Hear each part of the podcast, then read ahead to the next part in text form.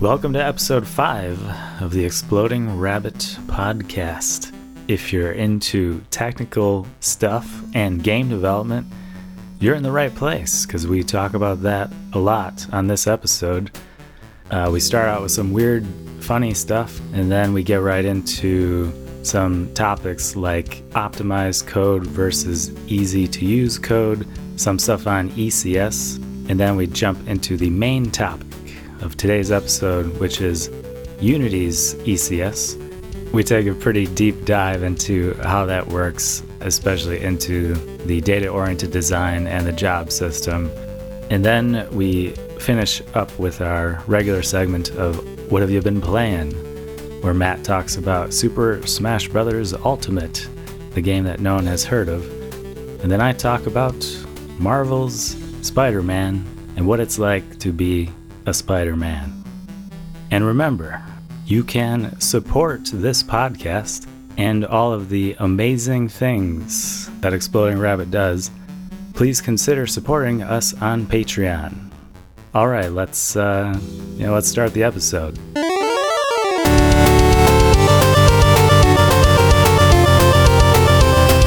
Welcome to uh, episode five of the Exploding Rabbit podcast. My name is Matt Geyer, and I'm here with. Jay Pavlina. We're here on a regular schedule. This is almost a month exactly to the last time I recorded. We're here. We're we're keeping promises. But will I release it fast enough, or will I just we record it and then I just take three months to release it? Yeah. How's everybody's spring? Everybody really make it through December, Ha- Happy January. spring. Hope you guys enjoyed the the winter. That was probably very warm. But yeah, we got uh, we got some stuff to cover today. It should be exciting. And our most important topic we will be covering first, Yes. and that is that there's mice in my apartment. Yeah, we've seen pictures. If you haven't, check out the Discord. Yeah, so we have a Discord, and we've been doing that for about a month. And I've been having mice or uh, mouse traps in my apartment. Don't worry, I don't I don't kill the mice. They're the the live capture traps. But I've been posting the pictures of the mice that I catch, and then people are just like, "What's happening?" So, yeah, is this uncommon? Because I too have had mice just recently. I've actually had a couple of them. Um, and you're like where you're living now. yeah, where I'm living now. Maybe, maybe they just really like people that record exploding rabbit podcasts. It's probably the same mice. I'm gonna say. Well, yeah. Okay, so yours are alive too. Maybe they maybe they relay like between our two places. I would only assume so. But yeah, I uh, I've had all sorts of animals. I've had uh, mice. I've had bats. What? The, yeah, In your apartment, uh, it's a house you had bats in your house. in the house. Multiple bats, not just the single bat. So tell me, give me the scenario of like what happens with. I don't know. You're walking around and then there's just a bat. Yeah, so it's it's kind of like very frightening uh, at first because you get startled. So in my living room area, dining room area, it was like dark, and so I was just like home, and I was turning on the lights, and you just see this thing like flying up in the ceiling, and you're like, oh my god, what's that? And it swoops because it's terrified as well. When I still lived with my parents back when I was a student, we had bats there too. So it was not my first exposure to bats in the house. Huh. And so I got that bat out. Um, I have no idea if it survived or not. How'd you get Uh, it out? Uh, you kind of like, kind of swat it down, and then like it was still alive. So like I carried it out with gloves. Man, that uh, sucks. Yeah. I mean, there's nothing I could do about yeah, it. Yeah, there isn't really any other way to get it out. Yep. I get Um, I get moths in here. I mean, they're not as big as bats, but they're pretty big. no, I'm sure they're not as big as bats. If they are, I would call pest control. Um, but yeah, I'm so just I saying, ha- like swatting that thing. It's like I can't imagine swatting a bat. Yeah, you kind of like have to try to get it. I mean, they're they're moving at pretty fast speed. They're very erratic in their Yeah. behavior. So uh, I've had that, and then I had one that was dead, and I was like smelling something, and I was like, "What is that?" And so I went down to my furnace and I took the filter out, and it was like stuck to the filter. Um, it was dead, so it was gross. Oh man, so you like burned in there? It wasn't burned, but it had like gotten caught on the actual like filter, like its claws or something, and I don't think it Uh. could get out. Um, but that was why it was smelling so bad. But also had mice. Yeah, now my mouse thing doesn't sound as exciting. No, eh, go in. Well, I think I think we might have been living with one mouse for almost two years, but uh, we didn't see him a lot until like six months ago, and because I would like smell something, and I've never had I've never really dealt with a mouse before, so I didn't really know, and neither has Iggy, so we didn't really know what was going on, and I also didn't even know that they made live catch traps, Mm-hmm. because otherwise I would have just like done that way earlier. I started seeing him like again. It was the same thing with you. Like it was really late at night, and I like just saw something moving across the ground, and it was really dark too. And I was like, I was like, I think I just saw something, but I wasn't sure. And then like, you know, then I started like seeing him. Then I started becoming like an expert mouse stalker. I'm not kidding. Um, I felt like Solid Snake because like I would lay down on the ground because the mouse would always go onto our shelves in, in our kitchen. He lived in the kitchen Mm-hmm. and he would always walk across over to our food area. And I was like, what is he doing? Because I was trying to figure out like what his patterns were. like, Sure. I was on like a mouse stakeout. I was studying his behavior. And so I'm sitting there on the ground with my phone flashlight, like watching him, and he would come out. And I just didn't realize how like expert climbers mice were. Cause I was like, there's no way he can like get the food on the shelf. Like it's up high. And then he just like walks out super chill. And he just like climbs up there, grabs some like sugar, grabs some oats, Yeah. I mean, he's just shopping at that point. Oh yeah, and also I used to always joke that there was a ghost in our apartment because I would always hear sounds late at night. Because I would be in my office programming, and then I would hear sounds like scratching sounds, and then I mm-hmm. would go out, and then they would stop, and I would be like, "There's ghosts," because that's the only clear. Well, yeah, that's the rational thing to think in a situation like that. so before I thought it was a mouse, I was just like that this place is like haunted or something. but eventually, I found I I got the mouse, and then so we we caught him, released him, and then just we started running a mouse uh, hospice. Is that the right word? A hostel? That was yeah, just mice just started coming in. I would just leave the traps out all the time, catch them. It just became like a a thing where Iggy would get home from work. I would go drop off the mice at the gym. Because it's far away. It's a good location to bring them, and also I'm just trying to help them get fit. oh, yeah. Yeah. You want those buff mice. Yeah, well, if they're making the trip to your place, they gotta be strong to face the travel. I agree. Cool. So now that we've talked about that, I mean, I guess we're done, right, with the podcast. That was it. This is uh this is a very fruitful episode. Um we want to hear all your rodent. Well, I mean, it's called Exploding Rabbit. It's about animals. It, this is a animal centric podcast. We're pro animals. Only uh, mammals, though. Yeah, I guess we're gonna draw the line in the sand somewhere. That's where we're gonna do it.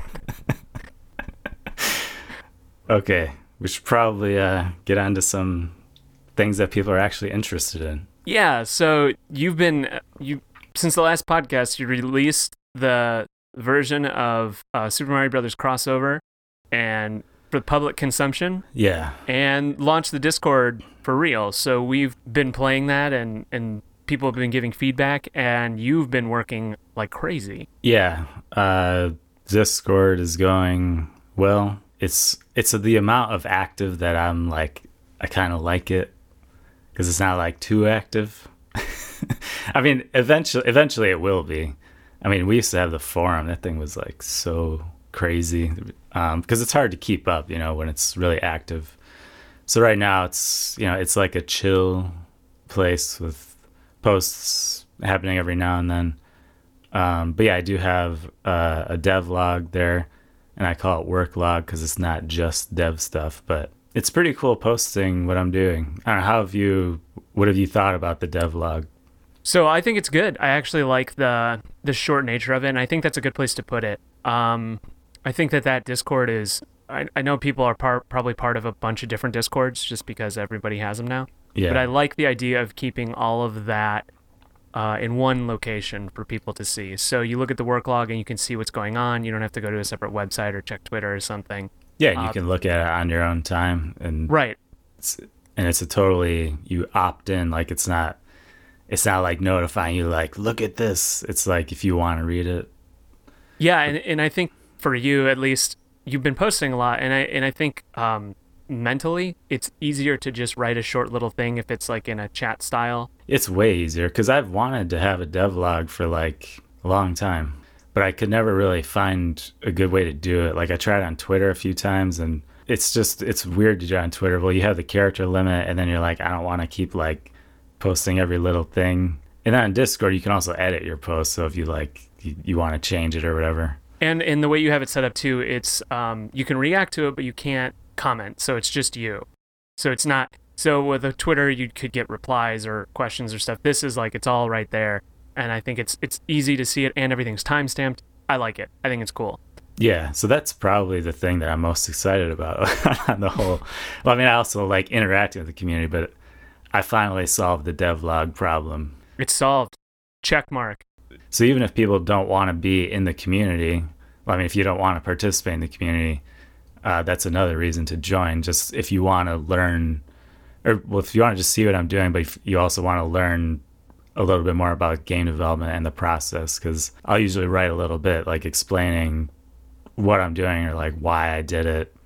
Just like a little, I try to give a little bit of extra information. Yeah, there's um the, the you know there's the channel setup and there's the game dev one and the programming one and there's some pretty good information in there um from what's been said about different frameworks and what's been going on. Yeah, so in addition to my log, which is separate, we also have a separate section for talking about game development. And yeah, and we have um, the creator of the ECS RX framework that I use uh, is very active in our Discord. His name is Graphit.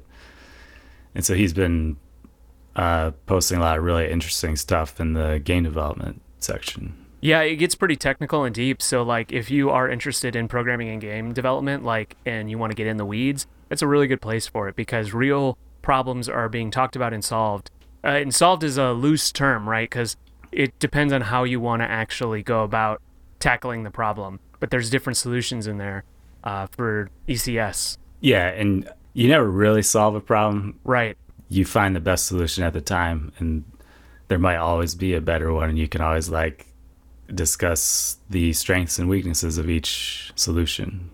I think he even mentioned like, and it's it's a, a very valid point, especially with game development. You're always making trade-offs for performance. So you could have very very clean code that makes everything make sense, but it might not be optimal when you're actually running it. So you're always kind of playing that game between, uh, do I try to keep it pure or do I try to like enhance performance so people can actually use it? Yeah, so you have expertly transitioned into the next topic, whether on purpose or not. It was brilliant. Congratulations. Thanks, thanks. uh, you know, I've been practicing just with people on the street. You did see the notes, so I, I did. I do. They're right here. Um, I built the game on the E ECS RX framework, and on WebGL there are some performance issues. I've been talking a lot with Graphit, the yeah the creator of that framework, just about what could be causing these performance issues, what can be done about them. I mean, we've been talking about that a lot, almost too much. And I just wanted to bring up the idea because it's sort of a mistake that I made and probably a lot of people make i've made it before too where like if you're using someone else's framework or or just you're using someone else's code you just sort of might have this idea in your mind that it's magic. Yeah. because like when you wrote the code you know how the code works. You know which uh, functions are going to be more heavy on performance. So you know what parts you want to use more sparingly. You know what parts you can Correct. use as much as you want i was just thinking like cool it's a reactive ecs framework. I can just do whatever i want because i want like the best uh, cleanest architecture. But then it turned out that the way i was doing it wasn't working well with performance because of how things were working behind the scenes. In his framework there's observable groups and i had like 405 of them and he didn't even really like anticipate that people would be having that many. And so, just as an example, like when uh, Bill Rizer, like if you're playing as Contra Dude, uh, if you fire a spread, it actually creates six entities. So first, it sends an event, sends like a shoot event, and that event has information about the shot. And so then that event triggers in a system. You know, we're talking about ECS, if you remember, the S stands for system. And so then a system reacts to that event and it says, I'm going to spawn an entity. So this system doesn't spawn all the five bullets. This system spawns an entity that spawns a bullet. And again, you might think like, why don't you just spawn the bullets directly? And it's because of the way everything is set up. You have to have like a common workflow for how things work. Yeah. My shooting system uses blueprints. My blueprints are just a separate thing that I can create entities in the editor, in the Unity editor. On that entity, I can put all the components I need to spawn the bullets. Again, this is just an example of like doing things in a way that's easier versus more optimized. So we're having an extra entity spawned just to make it easier because that entity can have its own components that affect its behavior. Then that entity spawns. It's called like the spread, the spread spawner or something like that. hey, it's exactly what it does. So then that spawns all five spread bullets. So what was happening is like since it's reactive, it's triggering all of the like component checks. The way ECS works, it has to check every time you spawn an entity, it looks at all of the components on that entity. So every time you add or remove a component, it's updating 405 groups. I tried to batch the adding of the components so that it wouldn't call it so many times, but well, just think of how many it would be if you were adding each component individually, which is actually what I was doing at first. So with the batched calls, it was 9,000 calls to the method that checks like if a group is if a group is like compatible with an entity. So when you would fire a single spread shot, it's calling this one method 9,000 times. And that that takes a performance hit. Yes, and that that's not an exaggeration. That's the real number. And this is after I optimized. I sh- I wonder what it was before that. Man, it must have been like a hundred thousand. I don't know. Because I actually noticed when I was playing, like, how come when I shoot spread, like, why does it like stutter? A little broadly, like that's actually something that your code is written correctly, right? Um, and you're doing a game thing. Like everything is logically sound, but it still isn't good enough for performance. So you have to now dig down deep, and that's usually right before you release a game. You want to get all your logic in there first, and then you go on to optimization after that. I mean, you don't want to completely do that. Like one of the reasons I put out a preview is because I wanted to get a gauge on WebGL performance. Like the game's not fully written yet, so I was like, I'm gonna have this like sort of rough version of the game that has the architecture I want to use. It's an ECS architecture, but I wanted to see if the way I did things was good enough. Because um, you don't want, I you don't want to wait until the end. Correct. I was oversimplifying. You do have to think about performance throughout the project, but you're right. Like near the end is where you do the most um, performance optimization. But you do want to make sure, just kind of after you have at least your idea of how you want things to be, you need to make sure that that's going to be good enough performance. Because otherwise, you're kind of just wasting your time and you're you're going further to a place that you don't want to go. Mm-hmm. Yeah, and there's lots of ways to address the problem. So it's like the framework is slow with the way it's handling these observable groups. It's like can the can the code that runs that be optimized? And so he was trying to optimize a lot of that. And then it's like, what can I do on my end? This is the most easy on the organizational end, like for how I want the code to be organized. It's like I don't want to change stuff on that, but like, yeah, you do what you got to do to make the game work, right? right, right. So we worked on that for a while, and then, or I've been keeping my eye on the new Unity ECS. I mean, everyone's talking about it. It's like it's like all Unity talks about. Like, oh, look at what we're doing over here. Oh, this is so cool. Oh, it's gonna change everything. And then all the other game engines too. They're all like, oh, we're we're ECS, data oriented program or data oriented design. Yes. Keywords, buzzwords. Everyone is obsessed with it right now, and that's the reason I chose a like semi ECS framework because there's several ECS frameworks. There's like pure ECS, like there's different kinds. I mean, since everybody's talking about it, we should probably like. I mean, you d- like Unity is what you are making the engine in, so Yeah. you should should talk about Unity ECS. So first, let's talk about like a reactive ECS versus a regular ECS. Let's do it. Again, the reactive thing is just it's only one framework. I don't know of any other frameworks that have done it. It's certainly very convenient. I mean, you get the power of ECS without the performance. I mean, you're selling it. but it's very convenient. Okay, so last time I talked about why I wanted to use a reactive version because I talked about some of the issues with how an ECS works. The way an ECS works, just real short refresher E stands for entity, C stands for component, S stands for system. The components have your data, all they have is the data. The entity is just a collection of components. The entity itself isn't even a thing, it's actually just an index. Well, I mean, in a real ECS. How they implement it is up to them. And so then the systems do stuff with the components. And the way that the systems get updated is just in order. The systems just are all in a loop. If you just iterate through them and update, you just call update on them. And so that's what I was saying last time that that can be kind of limiting because you you don't actually react to events in real time. No, you do it whenever the update statement's called. Right. Let's do the shooting. We'll, we'll, we'll be we're playing Bill Rizer on Super Mario Crossover. We got the spread gun. It's cool. We we upgraded. We got a mushroom and a fire flower. You know, we're walking. We see we see a Goomba. Even though the spread gun kind of sucks on them, Yeah, man. Pay me a word picture. we see a Goomba. We're like we're like I'm gonna kill that Goomba. I don't I don't like this Goomba. He he looked at me in a way that I don't like. I'm gonna shoot him with this big ass gun. You press the shoot button. There's a lot of different ways you can do it, but the way that's recommended in a normal ECS is that you would create a single entity with just one component. And that component would be called like shoot command. And that has information on like who shot, what bullet they're using, the information you need to spawn the bullet. So that uh, uh, entity is now like sitting there in like the entity queue or whatever. If it was reactive, you would know right away.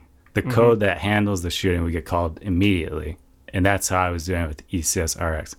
But in a normal ECS, that entity is sitting there like in a queue, chilling out. And then, you know, your code is like iterating through the systems. It's like, all right, I'm going to update the walking system. I'm going to update the some rendering system or whatever. And then it finally gets to the like handle shoot event system. Then it looks through the entities and it's like, hey, is there anybody that has like a shooting event? Because like I'm the one that handles that.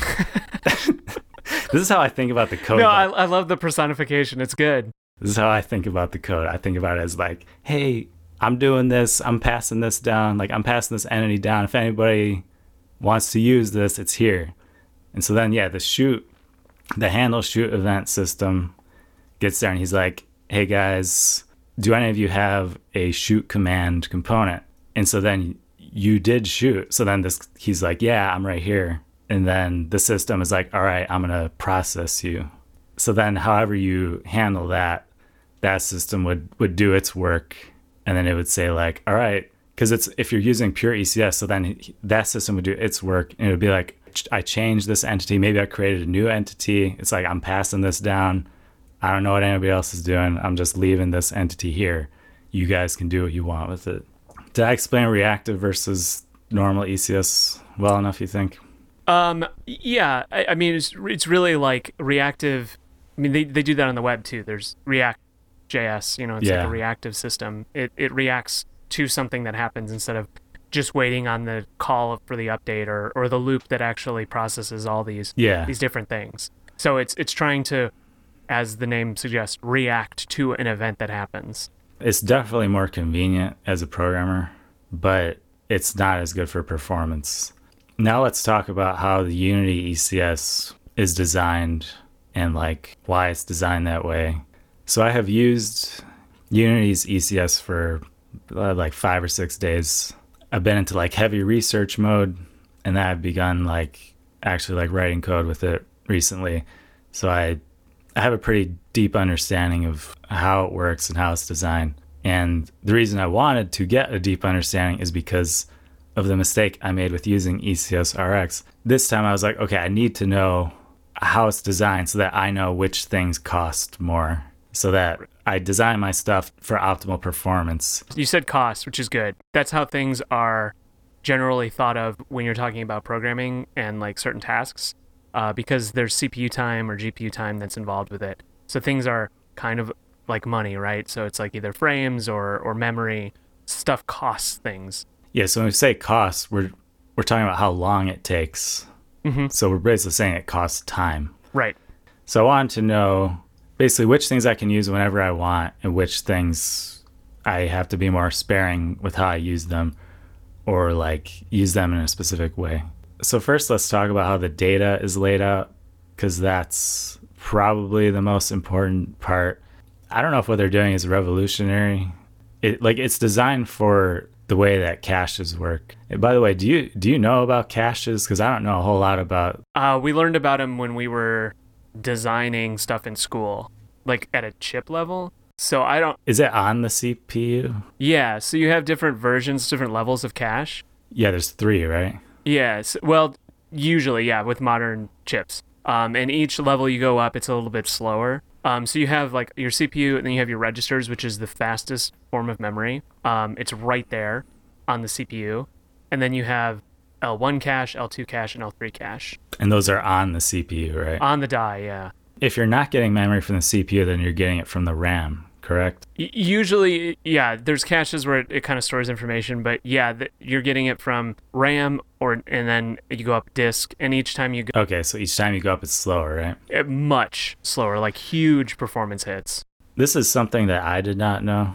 I've been making games for about like eight years now, I think. And nobody was like talking about how, like, the cost of where the memory is of like the variables that you're using and stuff. And so I'm, I'm kind of upset about that, honestly. Like, that, like, I wish that was stressed more. But not a lot of people actually know that or probably interact with that at all because uh, it's thought to be low level, right? Your language takes care of that for you, and you shouldn't have to worry about it. But it does have real world performance, especially when it has to do with, you know, you're working on a 16.7 or whatever millisecond update. That's the 60 frames per second speed that he's talking about. Uh, there was a really good video that explained uh, the importance of the cache. Uh, I'll put a link in the show notes. He had a really good analogy for how the cache works. So when your code is accessing stuff in memory, it can either get it from the cache, and like there's different levels of cache, like Matt was saying, or it would have to go to the RAM to get it. And each level is slower, and the RAM is way slower Mm-hmm. and the analogy that this guy used was really good. He was saying it's like if you're if you're in your kitchen and you're like preparing some food, if you're not using the cache, that would be like for each ingredient you need. Like let's say you you have vegetables. Let's say your recipe has carrots in it. You stop making your food, you get in your car, you drive to the grocery store, you buy some carrots, you drive back home. You're like, "All right, I got the carrots." And then you're like, all right, what's next on the recipe? Like uh, potatoes. So like, all right, potatoes. You get in your car, you drive to the grocery store, you buy potatoes, you come back, you got the potatoes. And then you're like, what's next? Uh, celery. Drive, drive to the store, come back. That's if you're not using the cache. Yeah, that's actually a really good analogy because the difference in timing, it might seem minute to like us as humans, like it could be milliseconds, you know, it's not it's not a huge amount of time, but when your site when your CPU is just idling because it doesn't have the data it needs because it's getting it from RAM or something, it's like it is that long. So it's like, oh, if you need it from disk, it's like flying around the world or like going to the moon and then getting the information you need. Yeah, and so then like when it puts it into the cache, because like you have to have a, a cache miss once, I think. Yeah. because it has to put it into the cache. So now we'll do an example where it, you're you're gonna use the cache. So like you you would drive to the grocery store, you'd buy the carrots, the celery, and the potatoes, and then you'd bring them home and you put them in your cupboard, so they're right there. Mhm. And then when you need them in your recipe, you got them right there. Like you just go in your cupboard, you grab it. It's a really good analogy. I like that. And I'll probably use that from now on if I I thought it was really good too. I'm gonna link that video, And then he also explained the video, which was also really important. And again, it's why I'm like a little bit upset that this wasn't stressed earlier. Uh, they also stressed that the speed increase of CPUs versus the speed increase of random memory access. And the CPU speed has gone up by a lot, but the RAM has only gone up a little bit. So that's like the bottleneck. Yep. There's a graph in that video. Like what that graph is showing is that it basically becomes more important every year to use data oriented design so that you're using the cache because the CPU speed is increasing, but the RAM is very slowly, like very little increasing. So it's more important now than it was like 20 years ago. No, it's it's very true. And it's not something a lot of people think about when you're talking about it from a code perspective because especially like computer science and stuff like that, you think about it from a structural standpoint and how uh, systems work and stuff like that. But now you, you kind of divorce it from the physical aspect of the hardware. There's like a dividing line. And when you actually get down to coding stuff that requires performance, then you hit the real physical limits of the hardware and you got to start thinking about that. Yeah, and then you got to structure things according to the hardware. And all the hardware is kind of using that same design with those same limitations, then that's what you need to prepare for. And so that's that's kind of why they decided to do data oriented design. And then just another point that that guy made in the video was just that he's like the problem isn't like this one function is slow or like this one area of your code is slow. The problem is all of your code is slow. And so what what unity is trying to address with this data oriented design is like let's let's get over that bottleneck so that the cpu can work at the rate that it's designed to work at and then the cpu is not slowed down by accessing random memory. It's exactly correct i had no idea where this conversation was going to go this is super interesting because like this is stuff we covered when I I kind of briefly mentioned it on a podcast before, but like hardware, like this is stuff you actually think about. You you think about things in like picoseconds and instead of in nanoseconds instead of like milliseconds or seconds. Yeah, and that's cool. Like I don't know anything about that, and that sounds really interesting. So yeah, this is uh, it's cool that our areas overlap with each other. Yeah, that's the reason that they decided to do the data oriented design another part of the ECS that works together with the data oriented design uh, is what they call the job system. You can use it apart from the ECS, they're designed to be used together. What it basically does, it allows you to do multi threading without worrying about dependencies. Because the way that they've laid out the memory, when you schedule, I should probably explain what a job is, right? Nobody even knows what I'm talking about. Yeah, go for it. I mean, a job is just like some work that you're telling it that you want to do. I haven't used the the threads in C sharp, but I'm sure it's very similar to that. Like you can. I've done multi-threading in C sharp before, um, and you have to worry about all the things you have to worry about in in uh, multi-threading, except for memory because it's a managed system. But you have to worry about variables being updated. Yeah, you have to worry about like what's accessing. Because I ran into problems with like saving files and file names because it was like it moves so fast. Uh, I was saving a file with a timestamp, and two things would try to save the same timestamp exactly because it was moving so fast. So you got to worry about those things. Okay, perfect example. So that's that's what they're trying to address with this. So the job, just think of the job as like some work that you want to do, like add 10 to X or something in a loop, like a bunch of times to a lot of different things. The jobs, they know what memory they're accessing. Like you have to tell it when you schedule the job. You have to say, uh, this is the data that I'm using and I'm I'm writing to it, or you just be like, I'm only reading to it. And then the job system will handle all of that for you. It'll make sure that the ones that are reading from it, okay, I'm not a 100% expert on it, but I know it handles the dependencies for you. I don't know how it handles the ordering. It's probably the order that you schedule the jobs in. If you told it, I want to read the memory and then I'm going to write to it, yeah, so like you kind of have to deal with that if you're managing your threads by yourself. So like you sometimes you'll pass like a lock or something between it, so things uh, cannot write or read from different areas. And this sounds like this job system in the order, so you don't have to really worry about locking or unlocking. It'll make sure that like your app doesn't crash or whatever, and it'll since it knows exactly what data you're accessing and whether you're reading or writing to it, it's gonna do things behind the scenes to make sure it's all optimized, that everything can work together. It's all handled in the proper order. you don't really have to worry about that. So they're basically being, bringing multi-threading performance to game development in Awesome. It's kind of a simplified way. That's great because that's how um, you know a lot of CPUs now we're, we they are getting faster, but we are hitting limits, and part of overcoming the- that is yeah. is actually accessing the different cores of a CPU. Yeah, so that's another big thing about the hardware that it's not that the CPU, the speed of individual CPUs is speeding up. It's that we're getting more of them, more mm-hmm. threads, right? Yep. So, so also multi-threading is now becoming more important than it's ever been for performance. So that's the job system and the ECS working together with the data-oriented design. So the data-oriented design is giving you two benefits. It's helping you to cache your data so that you don't have to use random the RAM basically. And it's also using it to help the job system to know which data you're using since all of your data is always laid out in the in the proper way it can handle those dependencies for you with the multi-threading um, so that's their whole reasoning behind designing it that way however now let's get to the you know we've been saying like it's pretty cool but oh no Let's get let's get to the bad stuff. that the same thing we were saying before like uh, performance versus convenience hmm it is not convenient to use. oh yeah, I'll just brief. This doesn't even really have anything to do with the actual data layout or anything, but uh, they also have this thing called the Burst compiler that I've you, heard of this. You can use that in jobs, and I don't really know a lot about how that works.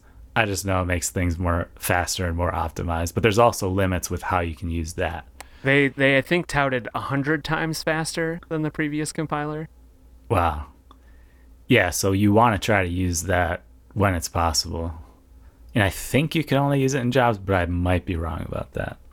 I haven't looked into that as much. And I can't use that in WebGL yet. I also can't use multi-threading in WebGL yet. Yeah, there's a lot of limitations to WebGL. Luckily, I can still write the code with those things and they just won't use it Right. like, in the WebGL version. Until they update. It'll eventually become available. Yeah, so there's a lot of limitations with how you can use it. The entities can only have blittable types. Are you familiar with that term? No. Okay, so we actually have to talk even a little. we have to go into so much technical stuff here. We even have to talk a little bit about how C sharp works because it's C sharp is managed. It creates a virtual machine. You also can use unmanaged memory in C sharp. You you can access it directly, and I didn't even know much about that until actually until I put in Game Music Emu because I had to use it directly with C++. But anyway, so with C sharp, you have the managed you know, I don't, I don't even know 100% how everything works. Like the stack and the heap are both managed, right? I believe so. And so then the is the unmanaged just completely separate from those? I would just I'm I've never used unmanaged memory in C sharp, so I don't really know. It's got to be completely separate, right? Uh, it would be surprising if it wasn't because the garbage collector would be scanning that memory. Okay, it's, it's definitely not garbage collected, so that means Right, it's right. not managed because that's basically what managed means, right? Right. Yeah, I don't know how many people know, by the way. Just a quick managed means that when you create a variable or something, you don't have to worry about allocating uh, memory from that. It will automatically do it. So if you declare a variable, you can use it. You don't have to worry about it. You can get you don't you can like not use it again, and the garbage collector will come up and free that memory space for you. A managed system or an unmanaged system means you got to take care of all of that. So if you have a variable that you've allocated memory for and you forget about it, it's still there. It's still being used, even if you don't use it ever again. Yeah, so I feel like this is really cool because you still get to use C sharp. When you're using the Unity ECS, it's almost like you're using a subset of the language. But then outside of that ECS stuff, you can still use C sharp however you want. It is kind of cool because it's still going to give you optimal performance because the Unity ECS, it's using unmanaged. Like all the data it uses is unmanaged. It's probably for performance. Yeah, it's for performance. But anyway, because it's all unmanaged, like it's really limited on how you can use it. And those blittable types that we were talking about, that means the type looks in in memory layout. If you're looking at the layout of the memory of that type, it looks exactly the same in the unmanaged memory as it does in the managed memory. And for some reason, bool is not, which makes no sense to me. So, blittable, does it have anything to do with like the old school like hardware blitters where it would very quickly copy memory between two locations? Probably because if it, if the memory is the same, it, it can do it really quick. So that's my guess. From context, maybe. I'll look at it later. Yeah, I mean, I've seen the term a lot. Like, I know there's graphics blitting. Right, that's what I heard it from. Like the Amiga had a blitter in it. So that's why it w- could do a lot of things that other computers couldn't. But for some reason, bool isn't in that. I can't. I can't even understand why int is the same. All the other value types are the same. It's like, but not. That's what people are coming to listen to us for. This real in-depth knowledge that we definitely have no idea what we're talking about. Well, yeah, but like everybody's posted on the forum, like why why isn't bool blittable? Like Right. that's a native type. is is bool a primitive? I don't know if it, I don't actually know the C sharp primitives. What do you mean by primitive? There's a primitive like data type. So, A bool is actually a byte in C sharp, which doesn't also make sense. So maybe it's not. wow, that's a lot. That's a big amount of memory for I mean, maybe that has something to do with it. now. Uh, I'm gonna I'm gonna look at C sharp primitives. You should define primitive because I sort of know what it means, but So it's like the most fundamental uh, data type in any language. So um, it's what you can build other data types off of. oh, so you're saying that bool is like an int underneath or something like that? Yeah. Um, and I don't know. I'm pretty sure it's a byte. So that would make sense, right? Well, yeah, so that would be a byte underneath. If a byte is a primitive, which I would assume that that would would be. I'm gonna have to look at this later. I don't want to look at it during the podcast. Now we but- just like stop the podcast and look stuff up as we're talking. Very professional. well, it says from this website, strings in C sharp are not primitive types, which makes sense because Yeah, you can't use strings at all because they're not even value types. I mean it makes sense, right? Because even like in C, I think it's like int and I don't remember. I'm gonna be speaking out of my butt. We should probably stop saying all the stuff that we know nothing about because it makes us sound very stupid. Maybe we can learn this and report back. I think that's the sign of a smart person is that they know what they don't know and then they look it up. right. Programming is an unending list of things I don't know that I learn. And you got to be able to be like, I don't know this. I need to learn about this. No, I'm gonna stick to my guns and make a really bad system. Yeah. So they have to be blittable, and only value types are blittable. I mean, even if it was just limited to value types, you would already be very limited. And I guess we need to explain that really fast. C sharp has basically two different types there's reference types and value types. Underneath a reference type is actually a pointer to data somewhere else, and a value type is just the actual data. Is that a good explanation? Yes, I mean it's always like we have to assume people know a little bit. Pointers, Yeah, we, we can't go into everything. But it's basically saying, like, hey, a pointer just is what it sounds like. It's Points to memory It's like, hey, it's over there. right? The memory's over there. Yep, I'm telling you, the code talks to me, and that's what it says. it's good. Or maybe you need sleep. One of the two. Okay, so so you can't use any reference types also, obviously with the previous constraint. So that means like your components could only have like numbers numbers and structs basically. because a struct is basically just like a group of value types. Right. If you know what you're doing, it's not it's not that bad. So I'll like have if I want to put a, a reference type, then I would just put like an ID on a component. Like uh, let's say I have a I want a component with a game object.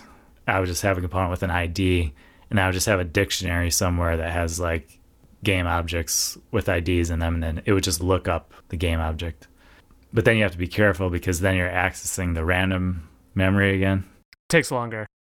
you got to keep that in mind now. Like, when am I accessing data in the same place? Because then that's going to get cached. And when am I accessing data from somewhere else? Because you want to, if you're getting the data from somewhere else, you want to do that first. It's like if you need to access management or you get something, it's like do that first, and then get your uh, your data oriented design data.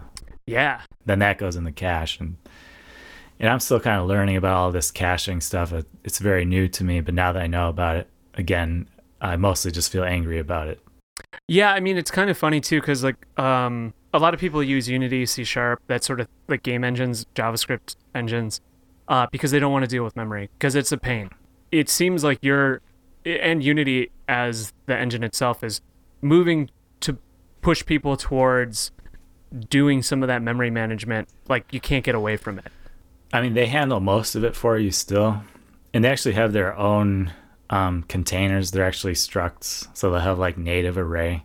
Uh, are you familiar with span in C sharp? It's recently No, I don't think I've used it. Okay. So it's bas- it's a struct, and it's basically a pointer to memory. So it allows you to access unmanaged memory in a managed way. Okay. It's sort of like a unifying way to access all different kinds of memory. okay. And Unity is sort of doing the same thing. The native array is actually just a struct with a pointer and a length.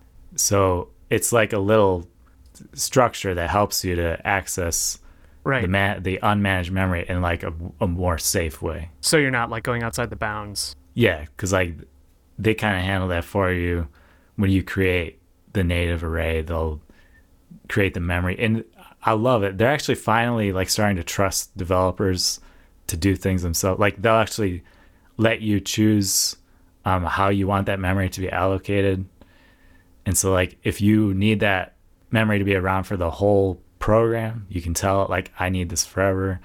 And so the garbage collector's not even gonna not even gonna sniff in that direction. No, the garbage collector isn't seeing any of this. oh, this is in the unmanaged space. they're, they're just talking about the, the ways that they'll allocate the memory. There's different ways you can do it that are faster and slower, apparently. And then, so you could say, like, I want this for a long time. And then they'll use like the slow way to allocate it. Or you could say, I want this just for, just for like a little while. And then they'll allocate it quickly. And then you have to dispose it when you're done. That's very C. Yeah, it feels okay to me. I- I like what they're doing because again, you can still use all the normal C sharp stuff like outside of you know the ECS and uh, so so you still have access to all that. This is like just if you want the optimal performance, you have to follow these limitations. Yeah, and I actually I really like that approach because if you do end up hitting a wall with performance, this allows you to go further than than the language uh, other languages would normally allow. Again, it almost feels like you have two languages in one now to me. Yeah. So we didn't even talk about the job thing yet. So like you think you're limited just with the components. It's like once you go into a job again, so that's like you're you're scheduling some work for later hmm for the multi-threading. In a job, you can only access unmanaged data. Like you can't even you can't even have any managed object in the job. Man, that seems super limiting. That's where you're really limited is in a job. But again, if you're like if you're like, okay, I'm going to use the ECS, but I'm only going to do jobs for like certain things. And that's that's probably what I'm going to do. I mean, it's not like my game is like that. No, it's it's a retro 2D platformer. I mean, it's not like it's doing anything crazy, but like one thing that I would use a job for is like applying velocity to position. Anytime you need to iterate through a lot of similar things, that's what the ECS excels at. Um, because anytime you have a lot of the same entities, they call them archetypes. It just means the entities have the same types of components. It the memory layout looks the same the ECS excels when you have like a lot of those similar type entities and you just need to do the same thing on all of them. That's where you get like insane speed. So let me ask you something, and I don't want to I don't want to drag this on too long just because we've talked about this a lot. So C sharp, I've used a lot of async and await functionality within C sharp. How does that compare with ease of use and speed? Like, is there a huge increase in performance with using this ECS uh, job system as opposed to using like an async and await? Yeah, because the way they design it for all the things to work together, you're talking about specifically in a job, right?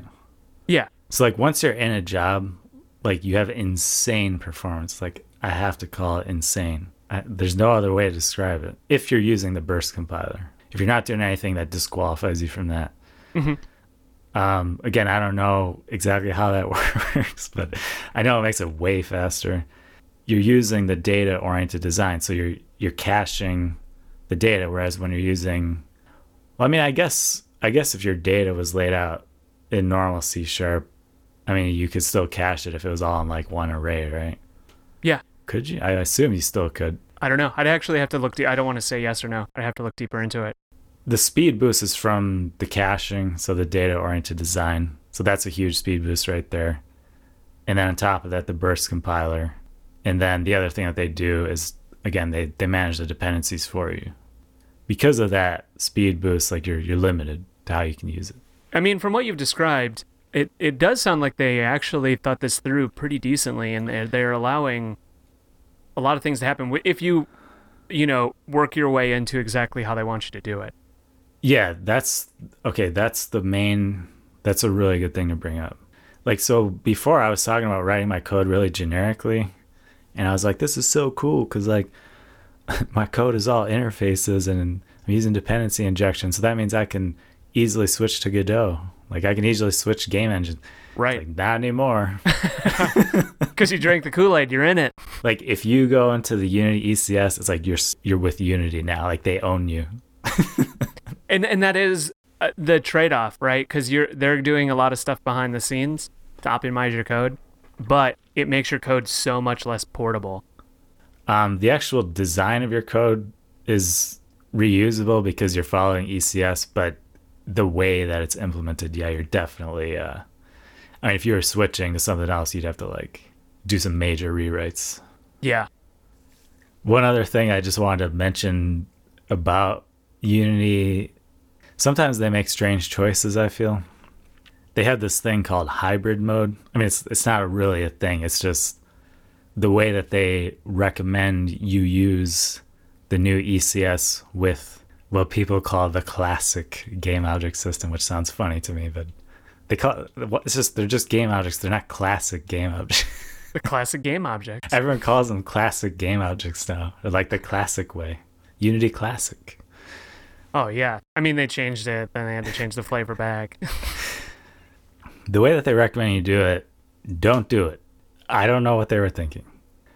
Okay, and the re- the reason you need to use the ECS with game objects is because one, the ECS is still in preview. A lot of stuff that the Unity engine can do hasn't been converted to the ECS system, and they're still keeping the game object way, but they're they're basically like rewriting everything so you can also do it with ECS. So they're gonna basically have like two worlds almost. So every, everyone basically is going to need to use game objects with ECS for a while. You want to be smart with how you do it. And the way that they tell you to do it is weird. They say that you should put all your components on mono behaviors. That doesn't mean anything to you because you don't know what a mono behavior is. a mono behavior is a game object component. Okay. Like it was still a component. Um, the components weren't weren't just data. You can like put code on the components, and they're very slow. A lot of overhead. So for some reason, they're telling you to create a mono behavior, which we could, we'll use their language. We'll call it a classic component. Okay, now I'm in. so they're telling you to create a classic component for each thing instead of an ECS component, and then to use those in the systems. And again, those are reference types. So then you can't use them in jobs so they're basically saying don't use the job system and also get none of the performance benefits of ECS and also actually have more classic components to actually cause your game to use more memory and be even slower. That's a weird choice. Yeah, so I'm going to tell you how you should do it. You listening, everybody? Listen up. You should do as much of your code in pure ECS as possible still think of your game as like a pure ECS game. So if you want like a game object, you would just have like a game object component for ECS and you just store an ID. So this is a value type, so you're fine to use it in ECS. Mm-hmm. And when you do need to access that game object, you just store a lookup table somewhere, a dictionary, and you just you just grab it. You know, when your entity is created with that component, you you create the game object, or you can even pool the game object, is what you should do. You should be using pooling. That's another concept we haven't talked about. We'll we'll get to it eventually. When you're done, it's destroyed or sent back to the pool or whatever. You don't really care in this part. And then when you need to like send data to your game object or get data from your game object, you'll just create specific systems for that. I'm still having the classic game objects handle all the physics so when the physics simulation is run, before it's run, I sync the data from my ECS world into the classic world. So then now the physics is all updated, it's ready to run, it runs, boom. Now the physics has the more recent data. So then you just copy that data back into your ECS. That seems pretty smart, actually. I like it. That's how you should do it. I can't think of any other way that you would want to do it that would make sense. Jump cut to two months from now when. Oh, it didn't work. yeah, it was not. It's not the reason, the way to do it at all. I was such a fool. No, this is this. I mean, this is the same way I was doing it in ECSRX too. I have, I'm very loosely coupled with the, uh, the game object world of Unity, and you should be, because, because then this also means when they do eventually port stuff over to the ECS, it's like changing it is going to be a breeze. You you'll just sync your data to that thing, or maybe you won't even need to sync your data because you can just use that thing directly. So that's how I would recommend doing hybrid mode. Feel free to ask me questions about that in the Exploding Rabbit Discord server in the game development channel. Check it out. Join.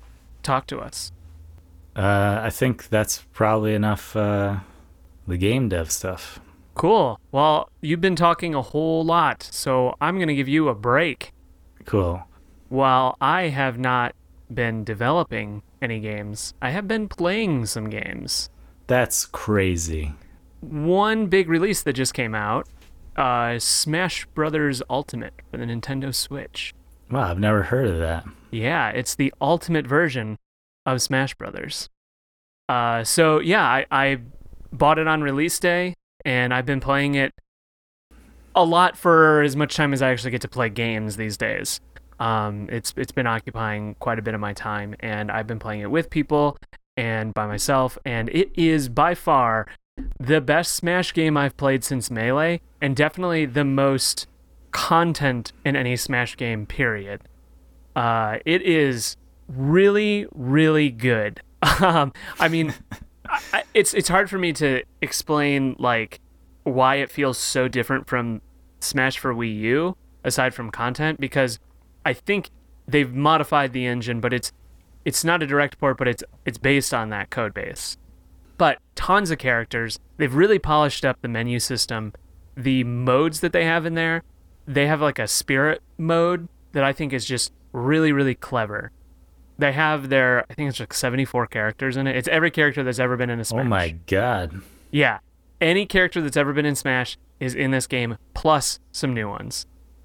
So I mean, they even got Snake. Like they got they got all the licenses for the old stuff. So everyone that was in a previous game is in this game? Yep. Cool. And like I said, and new ones, and they're gonna keep adding. Okay, I I wasn't really that excited about the game just because every game feels the same to me.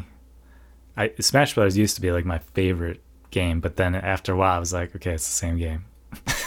but anyway, when I saw that they're doing the dude from Persona, I was like, what? Yeah. Okay, that's really cool. I mean, they are pulling from like it's not just to me. Smash Brothers is not just now. Oh, this is like a love letter to Nintendo characters. Like they are crossing many video games. It's like a love letter to like Japanese video games. They got Simon and Richter Belmont from Castlevania in there. Oh, Richter is in there? Yeah, I heard about Simon. yeah, two two separate characters. It's just this really really fun game, like this big nostalgia trip. The fighting is really fun. Wait, so you said it's it's Japanese games only?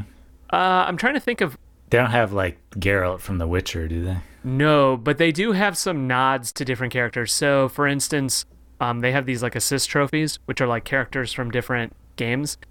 Uh, Shovel Knight's one of the assist trophies, so it's like really cool seeing like a modern indie character yeah, in there, that's cool. and, a- and a bunch of other stuff. Like there's Pong, you throw it in, there's like these two paddles, and like I think they had Pong in one of the previous ones. you might be right. You might be right. So I bought the Wii U version and the 3DS version, but I never played them extensively. It never really grabbed me um, in a way that this one is actually. Oh yeah, I mean they have Cloud now, right? Also, Cloud was in the Wii U one, but yes, but he was a DLC character in the Wii. he was a DLC character. They have Bayonetta. So that's what I'm saying. It's it's the slant is way more towards Japanese games, but it's so fun. I don't know, like it feels faster. Online, still not that good. They still don't have a really good online system. I ex- tons of lag. Matchmaking takes a while. I I hope they improve it. It's not the best. So I need, if I wanted to get this, I would need to have local friends. You're saying? You don't need them. You just need to be able to put up with some uh, matchmaking things. So you can find a game that the lag doesn't feel bad, but there is lag issues. They recommend you have a LAN connection, like a hardwired connection, which you actually need to buy an adapter for. So it's not like built in. I hate that stuff.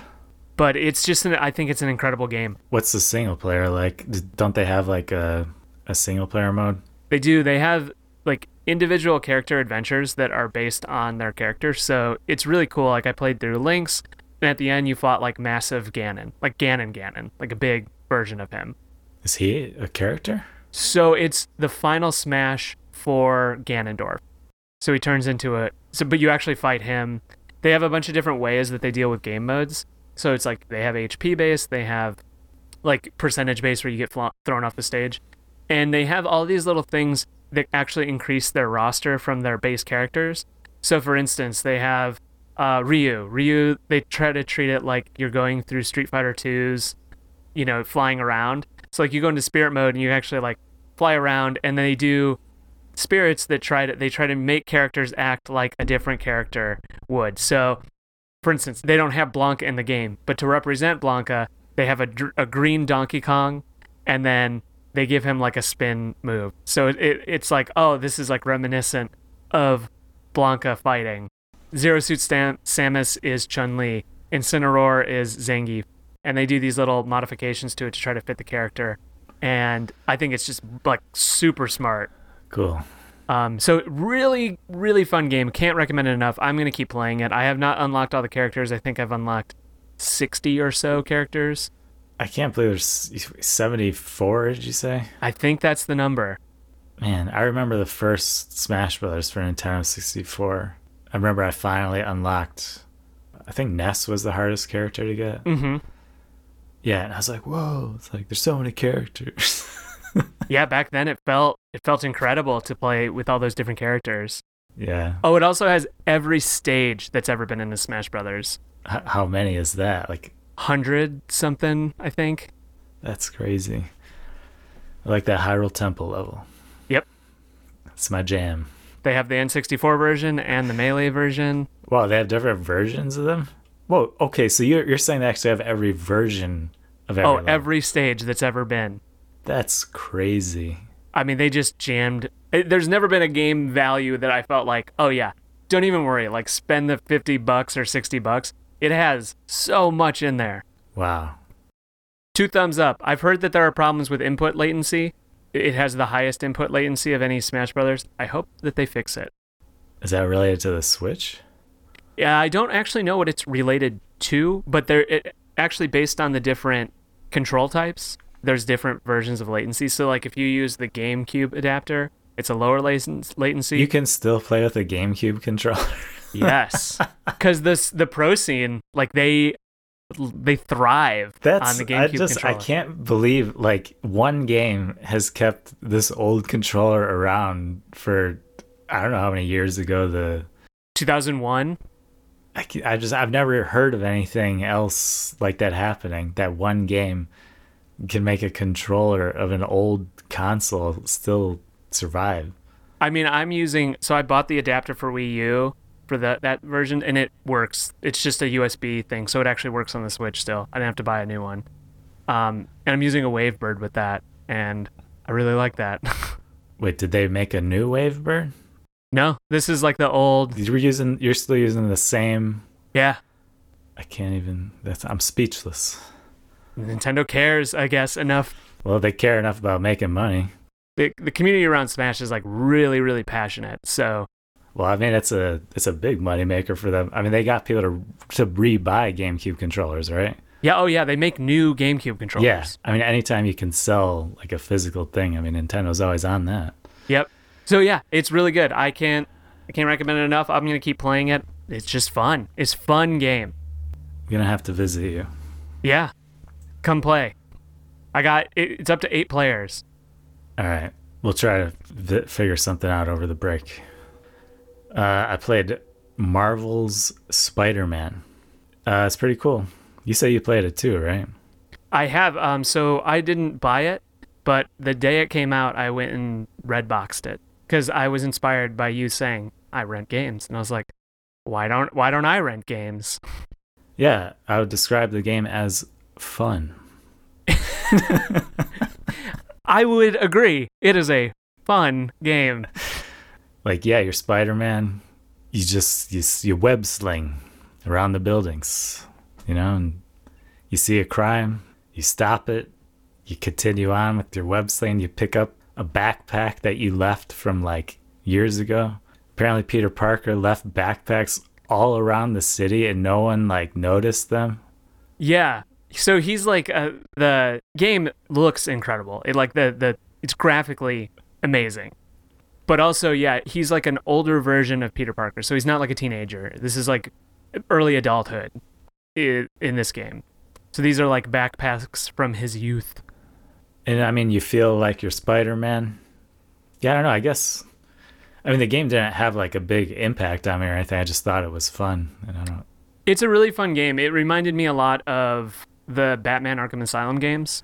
It's very similar. They obviously use that as like a blueprint. The animations in the game are really good. Uh, there's this. Um, have you ever watched the series Extra Credits on YouTube? Yeah. So the guy that the guy Dan, he has his own YouTube series called New Frame Plus because he's an animator. So he goes through different games and talks about animation. He he made one about Spider-Man that's really good about how they handle animation in that game, and it, it looks really good and it feels really snappy. The web slinging in that game, I know everybody's talked about it, felt really great. Like it felt like you had control. That was like one of the few games where I didn't feel like I needed to fast travel. Yeah, They do allow you to fast travel later in the game, but like even when you can, you're just like you're like, no, I'm cool because I'm I might like stop some crimes on the, on the way there, and like that's what they want you to do. It was handled very well, so you probably didn't play to the end, right? No, I played probably three fourths of the way before I had to return it. So it got really good at the end. Um, the story actually takes a more dark turn, which I really liked because I wasn't expecting it. So yeah, the last like part of the story is really cool. They have like a million suits. Like I don't even feel like they even need that many, but there's so many different suits that you can wear. Did you like that or? Yeah, I thought that was cool. Um, they the suits they really had detailed. Yeah, I mean they really like went to town on those. Like th- they're very different from each other. And then the ones you unlock later, there's like even some like really weird ones. Yeah, and I felt like that one. It was a really cool, easy, easy. I say, in quotes, uh, way to pay homage to all the different Spider-Man universes. So it was really cool to see, like, oh, there's this like old junky suit from when he first started. Uh, I think they just put in like a couple days ago the Spider-Man suit from the Sam Raimi films. Oh, they did. Yeah. So it's just really, really cool. I, the attention to detail in that game is pretty massive. I think it's it's an achievement in that style of game. Yeah, I, I would definitely recommend it. Um, for some reason, I'm not like excited about it. I don't know. I'm not. I think I'm just. There's so many superhero things that I just get tired of like superhero stuff everywhere. Yeah. But like as a game, it's really well done. The fighting is fun too. Super fun. And it's challenging. I felt like I agree. Like they, I think they got the challenge at the right level on that. Yeah, because Batman felt, I think, a little too easy to me. Um, and I know you could crank up the difficulty, but Batman felt like you were a little bit too powerful. Spider Man, you can make mistakes and die. Yeah, you you can die, and there are parts where like like oh no, I'm I'm gonna die. I need to like really focus, and you know that's what you want. Like we're like oh, I need to focus, and okay, I just remembered a giant criticism I have. Uh, you know those they have these things called suit powers. Yes. Did you ever use any other suit power than the first one? So I kind of got warned a little bit that if you use too much of those, they could break the game. Like they can not not like physic like like crash the game, but like make the combat really really easy. The problem that I had with it is that the first suit power they give you, you get it like right at the beginning of the game, is the best one for the entire game. Sure. And I have no idea why they thought that was a good idea. I have no idea. Maybe it was like a I don't know balance thing that they saw and I mean, they could have easily switched that, just like swap in a different one and put that one at the end so you get it last or you get it later. Because like every time I got a new one, I was like, oh, that's kind of cool, but the one I have is way better, so I'm not going to use it. Yeah, no, I agree. so I think that was a mistake. And then it's not a mistake, but like, I think since we were getting so many suits, I wasn't that excited about the suits because I was they were just gradually unlocking, and I was like, I was like, why am I unlocking these suits? Like, it would be kind of cool if you like had to do something to get the suit, or it's the fact that there were too many that they didn't feel that that somehow diminished it for me. There's too much. Yeah. Um, or at least you get them too easily or they give them to you too often. That that they like didn't feel like something special. So that's actually a good contrast to Smash Brothers, which people have been complaining that um, the grind to unlock the characters, because you start with that original roster, and then you have to unlock every single character. Is it the Nintendo 64 version? Yeah, like the the original like whatever eight characters, cool. and people were complaining, oh, it's such a grind to get all these characters. Why aren't they unlocked from the beginning? And I feel like what you're hitting on is kind of what Smash Brothers does well. Yes, it's a grind, but it's a fun grind, and you feel like you're you're constantly building out your roster, and these characters are cool, and you want to play with them because it took so long to get them. And you said you watched Game Maker's Toolkit, and he also talked about that recently. I was like, yeah, that's how I felt when I was playing Spider Man. I was like, they kept giving me suits, and I was just like, yeah, it was something about the something about the way that you unlocked stuff. Because also there's gadgets, and again, like I would just look at it, and it's like you got a new gadget, and I'm like, why? like, why do I have a new gadget? it's like I don't care. I'm fine with the gadgets I have. I don't need. Like there were some gadgets that I just didn't use them because I already had enough, and I was like, these ones are fine. I don't. I think for the gadgets, they wanted to give you eight, so that would be one for each direction. But I just didn't feel like they needed that many. It's kind of like you you're you're always like the economy of mechanics. Like you're you're loading the game down with so much stuff to do that it might not even get used. I think like the basic thing of the game, like the basic premise of the game, is awesome. Like jumping around, slinging webs, fighting, uh, and the story. Like they're all they're all good. And then I just felt like they just kind of like, Ugh, let's just pile a bunch of shit on top of it. Ugh. It's not it's not shit. It's just it's like, dude, I, I don't need it. Just you know, just get rid of it. Oh yeah, yeah. Some of that might be residual from like, oh, I've been working on this game for a while, and these are just ideas we had, so they're just sitting there. I mean, it doesn't really like harm the game, although it just makes stuff feel less exciting. Like when I got my first like two or three gadgets, I was like, "Oh, cool! I can shoot a web that knocks people down." And then it's like, "Oh, now you got this one." It's like, "Oh, here's another one," and uh, and another another s- small criticism. I don't know. I guess mo- when I do, what are you playing? I just criticize stuff. I guess is what I do. It's it's hard to not fall into that mode. There's uh, there are parts in the game where you play as other characters. I just felt like they were kind of boring. Just they kind of slowed it down a little bit too much. The first time it happened, I was like, "Oh, it's interesting," and then it happens multiple times, and then you're sort of like, anytime it happens, you're like, "Come on, I want to be Spider Man. Come on." No, absolutely. I know what you're talking about. Yeah, that you do. I know, like you kind of. They they do need to pace the game out. You don't want action at every single moment because that can become overwhelming and tiring, and so you do need to put some different low key moments. But I get what you're saying. It's that the the mechanics of those parts of the game were the weakest in the game. I, th- I feel. But it's a. I thought it was a really good game. I had fun playing it, I would recommend it. It is fun. That's that's my word for the game. and I will go back to it eventually when I have some more time. I'll probably. Re- Yeah, the ending chapters are pretty cool. I really wanted to keep playing it when I had to return it, so that's like a good Yeah, it's a good sign. Um, I have one more thing to talk about, and I don't have a lot to say about it except it's really cool and free. It's a game called Total Chaos. It's a fan made game, and I learned about it from an article on Waypoint uh, by Patrick Klepek. This game took 14 years to come out. It was just like a labor of love from uh, one guy who started. It's actually it's based on the Doom engine, and it's like a total conversion mod, and it's you're like on an island. It's like a survival horror style game, and you're like in an insane asylum, and the the engine is so heavily modified by what this guy did. It looks pretty modern. It does not. Uh, I think it uses ZDoom or some other version of the Doom engine, and it's incredible. I think it's like a testament to somebody who just put their nose down and like never gave up on this one project.